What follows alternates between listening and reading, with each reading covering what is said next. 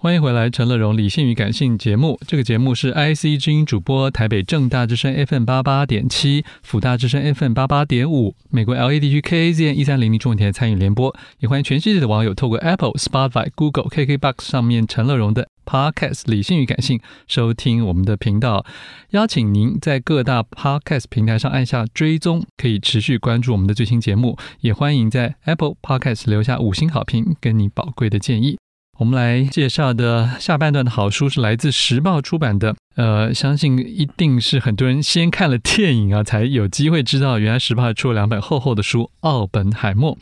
来介绍这本书的是脸书粉砖科学奇谈，奇是那个下棋的棋啊，科学奇谈的版主张瑞奇，瑞奇你好。主持人好啊、我是张瑞奇，是各位听众大家好。啊，张先生是这个清大的工业工程系毕业，然后是美国西北大学的工业工程硕士啊，然后也曾经是我看过的一个专栏《泛科学》的 专栏《科学史上的今天》的一书的作者啊，现在经营这个粉专嘛，对不对？对科学对奇谈。对，好，先跟大家讲一下，奥本海默以前台湾长期翻成欧本海默，对不对？欧洲的欧，对嗯至少我自己在写文章也都是对啊用欧本海默我。成长期也都 是，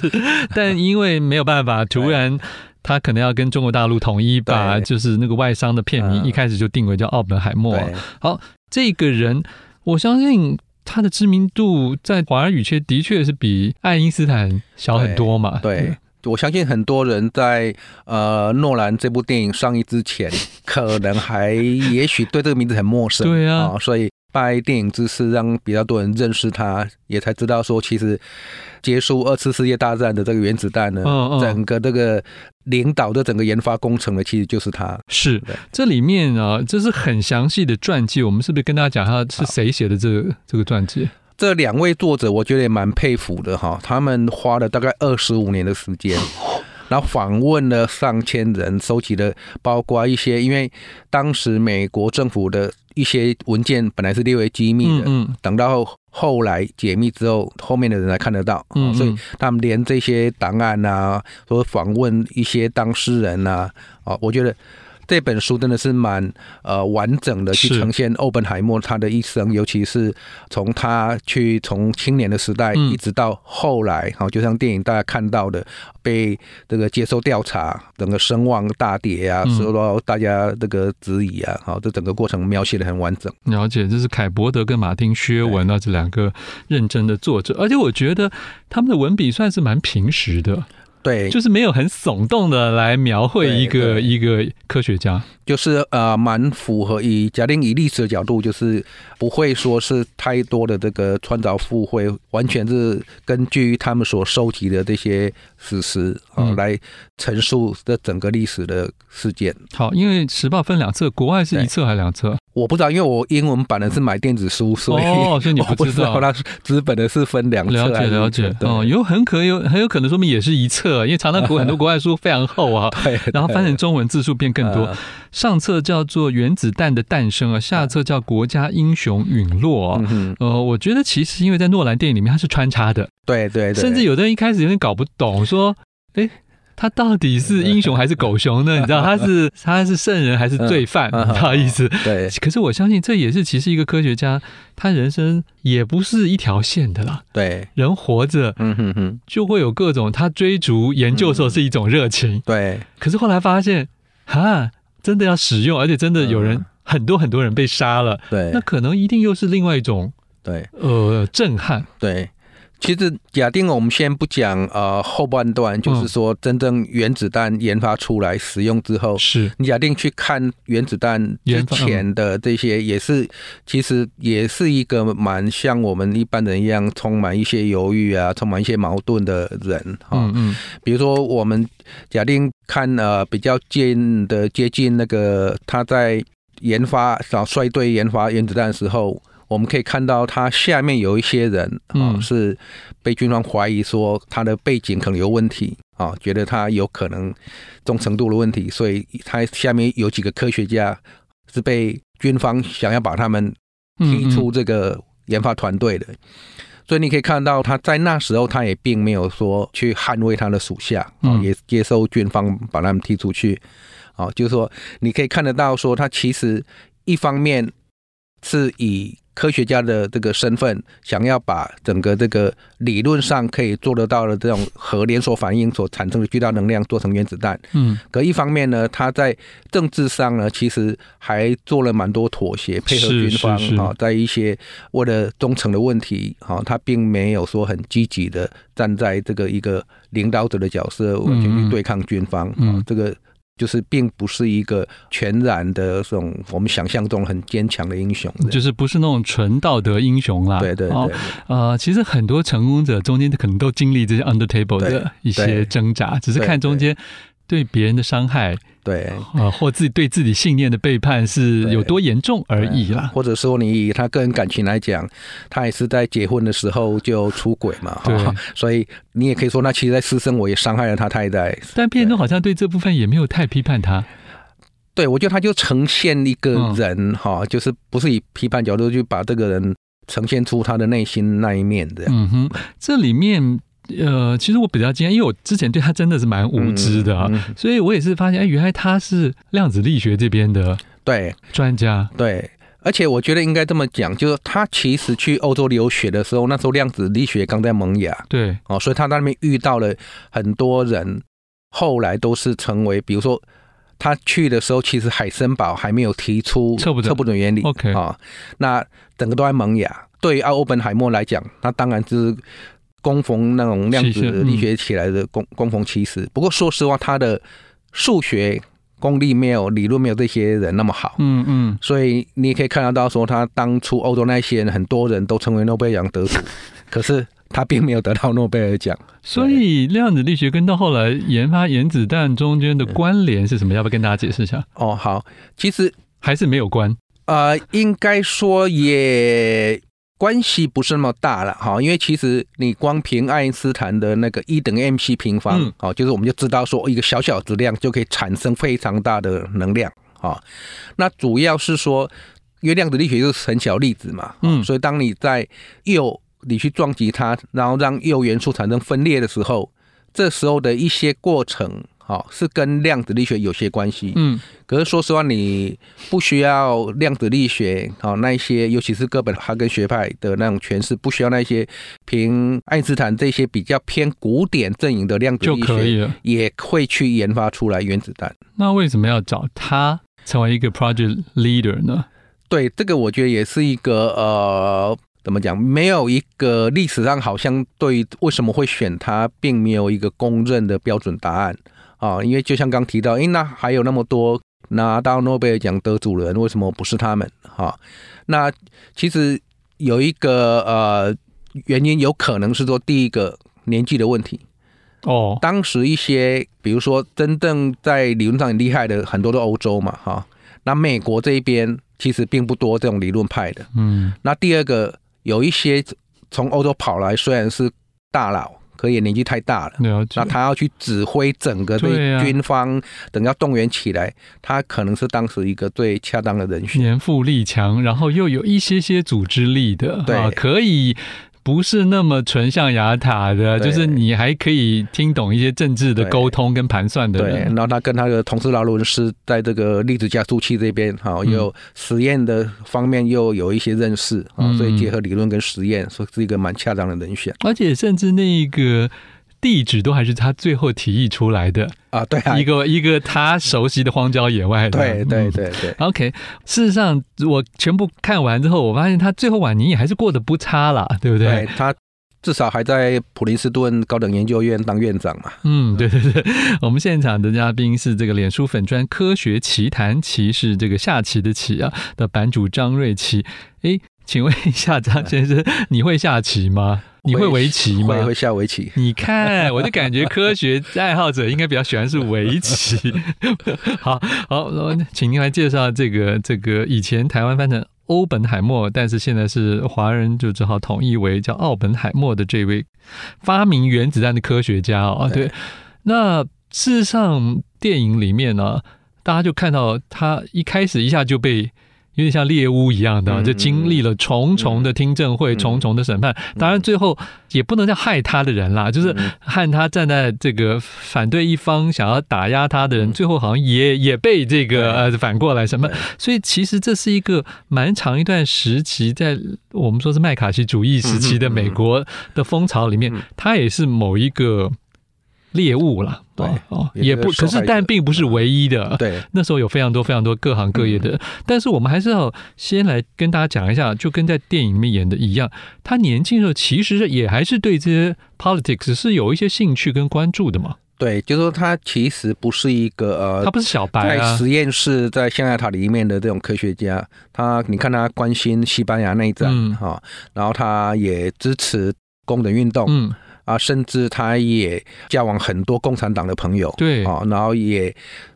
准备呼应他们的要求啊，在那个大学里面让教职员也组织起来成是立一个工会啊，这边可以看得出来，他其实年轻的时候是比较偏向左派，嗯，对，那所以后来人家。也不算完全冤枉他，对不对？就是人家如果要怀疑，对，这个就是但是说这个怀疑不是应该在嗯请他、聘他、用他之前就应该要通过安检的吗？对，所以你假定是说他年轻的那些事情，说说在呃曼哈顿计划让他主持的时候，那些军方一定都已经做过这种审查了啊、哦而且会觉得没有问题。其实说实话，就像电影演的，有点是那个史特劳斯。啊、当初觉得受到羞辱啊、哦 想要去修理他这样哈、哦这听起来有点纯个人恩怨，对我觉得是有这个个人恩怨在里面的、但是不是也有因为他后来不被尘封嗯，所洗？比如他对，他应该是说有一点反原子弹真正利用，甚至反氢弹的研发对对，而得罪了当道呢？对，应该是说，呃，就欧本海默他当初研发原子弹本来的想法，他们其实就是为了要打败纳粹嘛，对哦，不要让德国先做出原子弹。结果其实原子弹还没做出来，德国就已经投降了啊，所以就拿来对付日本哈，是来轰炸是是所以你可以看得到电影里面，欧本海默好像因为这个也是有蛮挣扎的。因为他那好像有点希望美国只要去宣扬，对，这而是不要真的使用。就是用原子弹的威力来恫吓其他说，哦，你看这个原子弹这么厉害啊、哦，不要打了，就直接我们结束这个战争啊、哦。可是对他来讲的话，这有点天真，对不对？对，就是说一第个政客拿到 了一个武器，怎么可能不去真的想用一下呢？其实欧本海默他是支持在日本投的，因为他要展示这个威力，人真家的吗？对他是他是赞成的，他不赞成的是说后面还会搞氢弹。因为他觉得原子弹威力已经可以让大家够害怕了，你没有必要去搞一个更大的氢弹。嗯啊，就是因为在这一点，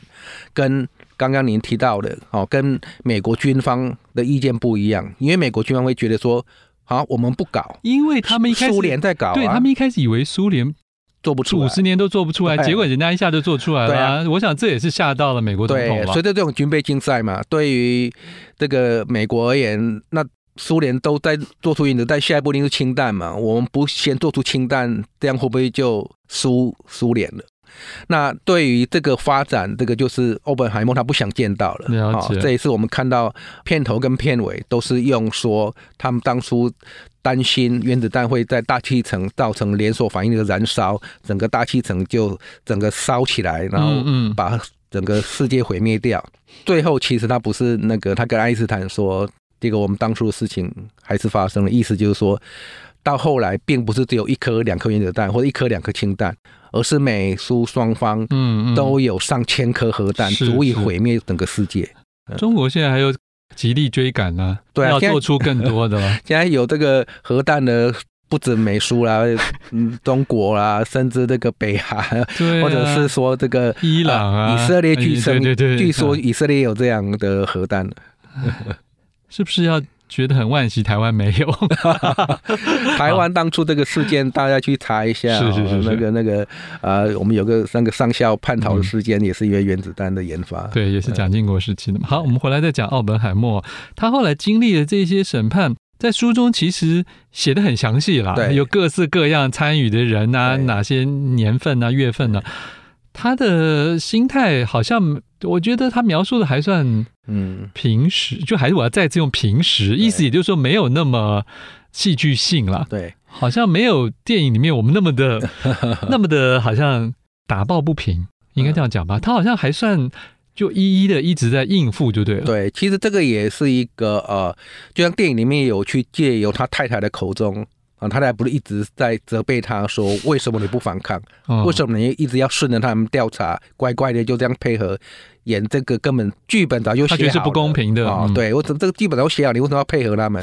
其实这个我觉得也反映出欧本海默，就是说我们刚有提到说他在加入曼哈顿计划之前支持左派，嗯可为了加入计划，他就愿意把跟左派切割，嗯所以到后来接受调查，我觉得也是一种他并不希望去失去体制在对扮演这个原子能委员会主席啊、他也不想失去这个位置啊、所以他还希望能够在那个位置发挥他影响力啊、了解，所以他希望能够配合调查，最好是能够保住这个位置。嗯对，因为其实最终它也只是一个什么安全级别的问题嘛，对，可是这样就是就变成一些、它它也没有穷途潦倒啊。，对，可是对他来讲，他就不能参与一些最高决策。哦，可他一直很想能够在最高决策圈里面去决定美国在整个呃核能安全、核弹这边应该往哪边走。嗯哼。后来他还是有做一些包括美国、欧洲的教学啊，或者是任职，对不对？对他等于失去了这个原子能委员会的主席的位置，变成是就回到学术圈里面担任普林斯顿高等研究院的院长。嗯哦那里面都有一堆包括爱因斯坦这些有名的科学家。嗯哼哦，这个其实也不能说过得不好了，就至少是啊他在学术圈，而且当时他接受调查，这些包括爱因斯坦这些所有的科学家也都联名哦来支持他嗯，哦，所以只能说对他来讲，他就失去了一个他希望能够发挥影响力去了解改变整个美国的这个政局或者是整个世界的局势。那哦可能要这样一竞个角选色总统才可能改 变。现在你光是当想当科学家的头也不一定能改变 啊对啊你不觉得吗？。就相对你看当初以色列建国，他邀请爱因斯坦去当第一任的那个总统，爱因斯坦就拒绝 是的，所以所以爱因斯坦比较没有他那么的， 呃，就是说有科学家可能有一种，就我纯粹埋头就是研究科学是；有一种是希望哦，我要改善这个整个世界。嗯，我想就是说比较中文叫熟视嘛，对有的人有熟视的倾向对嘛，对对说好听一点就是，那那你不管他他的意识形态的光谱是怎么样，他就是很想要参与嘛，对不对对对他他不喜欢只是研究对，好，所以最后他并没有真的在特别科学史上有什么建树喽，对，就他其实他当初领导曼哈顿计划里面很多科学家嗯，后来因为各种不同的发现或发明得到诺贝尔奖，结果反而他本人欧本海默并没有得到诺贝尔奖，嗯，因为他说实话并没有一种原创性的。哦，这个发明或者 OK，发现的所以。他那有点像应用型吗？它其还是实不能这样以前有提，就算你就算你有提一些理论，可是理论要重大到说足以得诺贝尔奖， OK，那只能说他发表了一些论文还没有重大到可以得到诺贝尔奖。好，对，我想更多精彩内容，大家可以自己来看时报出版的这两本书《奥本海默》啊上下册。同时，想知道更多的科学知识的，也可以上我们的今天的来宾啊，脸书粉专科学奇谈。谢谢，谢嗯请大家啊、到脸书打“科学奇谈”，应该就可以找到啊，记得是下期的下期的期，嗯，好，想看更多我的文章，欢迎上我的官网陈乐融自选集。富广建筑团队邀你一起复学好礼，广纳好邻。谢谢您收听今天的理性与感性节目。美好的生活如同美好的建筑，必须兼具理性的思考与感性的温度。